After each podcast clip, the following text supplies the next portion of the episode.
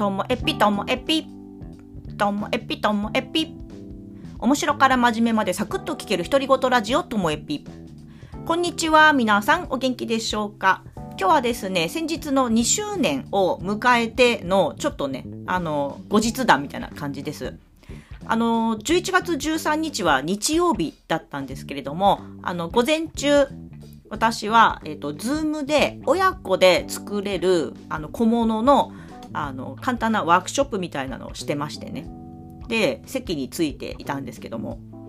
なんか、その、私、そういう、こう自分が、こう、講師とか、自分がメインで喋るみたいなオンライン、やるたんびに、やっぱりね、ピンポーンって来るんですよね。あのピンポーンってなった時に、あの500回記念の、えっ、ー、と、最後のね、その後のとこの、えー、森エピさんと千平エピさんがいて、ピンポンってなって、あの、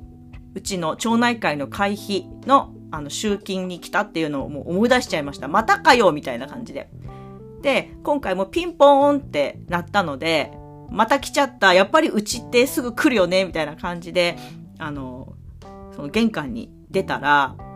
まあ、日曜なので来るとしたら、んなんか宅急便的なものかなと思って開けたら、なんと、花屋さんだったんですよ。花屋さんが、あの、スクエア型の鉢に、綺麗に、あの、アレンジメントされたお花を、え？と思って。そしたら、そのお花の送り主は、あの、ちへぴさんだったんですよ。2周年おめでとうの。わおと思って。で、私今これから、えっ、ー、と、ズームを自分でね、仕切るところなのに、もう感極まっちゃって、あの、嬉しくって、こう、泣きそうになりながら、でも今、今は泣いちゃダメみたいな感じで、あの、とりあえずそのお花をそのまま持って、あの、ズームに戻って、じゃあさ、ズームのね、来てた人たちも、あの私のポッドキャストのことは知ってる人で聞いてくれてる人たちだったんでそれ見せてなんかめっちゃ朝からテンションが上がったんですよね。まさかこう自分がこう遊びでやっているポッドキャストなのにこうやってお祝いしてくれる人がいるんだっていうなんか喜びがとてもなんか湧き上がってきてうんなんかいいもんですね。で、なんか、お花をもらうっていうことって、なかなかなくって、うんと、多分、結婚してから、友達が遊びに来てくれる時に友達がお花持ってきてくれることってあるかもしれないですけども、記念日系で私お花ってもらった記憶がなくって、で、だからなんかすごい特別な感じがして、今でもあのリビングに置いてあります。そしてですね、あの、お祝いのメッセージとかもいろいろいただいたんですけども、あの、白エピさんからはあの、白エピさんの自分の、えー、ポッドキャストに私に向けたメッセージソングをあのアップしてくれたっていうので聞いたら、あの、冷やし中華始めましたのノリで、ともえぴ始めましただったんですけど、もうね、あれはね、類線崩壊でした。皆さんにもぜひ聞いてほしいので、あの、概要欄のところに貼りたいと思うんですけれども、なんか、はけびさんが、あの、ポッドキャストの中のこう印象的なところをピックアップしてくれて言ってるんですけど、もう、笑うところと泣けるところが両方あって、しかもその、なんか私が、うんと、ちょっと真剣にこう思ってるっていう自分のポリシーみたいなのを時々話すじゃないですか。それをしっかりとそこで歌ってくれてて、なんか、それは、あの、一人で聞いてたので、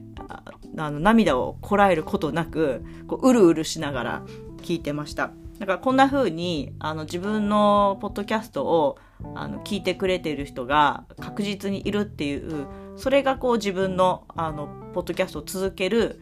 一番のモチベーションなんだなっていうのを改めて思いました。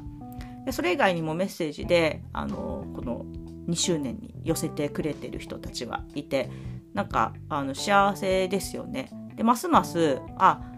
聞いてくれてる人たちもいるし、自分自身も、あの、まだやりたい気持ちもあるから、続けていこうかなっていうのを素直になんか思いましたね。で、その13日は、そんなこんなで、で、元から、あの、家でお酒飲む約束をしてたので、あの、エノエピのところに行ったんですよ。エノエ、エノエピさんが出てくれたのって、何百回の時かな ?300 回か、400回か。なんか節目の時に、あの、鍋エピとエノエピが出て、2人が出てくれた時があって、その私の仕事の相棒なんですけどね。たら、えっ、ー、と、山エピさんも来てくれてて、山エピ、エノエピと飲んでたんですけども、まあでもそれは、あの、2周年を祝うわけじゃなくって、普通に飲んでて、で、その中で、あ、実は今日2周年なんだよね、みたいな感じの話もしたんですけども、そんなこんなで、1日、あの、私のともえぴに出てくれたゲストの方たちと、祝い酒だったり、なんかお祝いのお花、曲とかっていう風にして、すごい幸せな、あの、11月13日でした。なんか、こんなに充実した日曜日でいいのかしらなんて思ったんですよね。はい。ということで、あの、後日談以上となります。今日も最後までお聴きいただきましてありがとうございました。さようなら。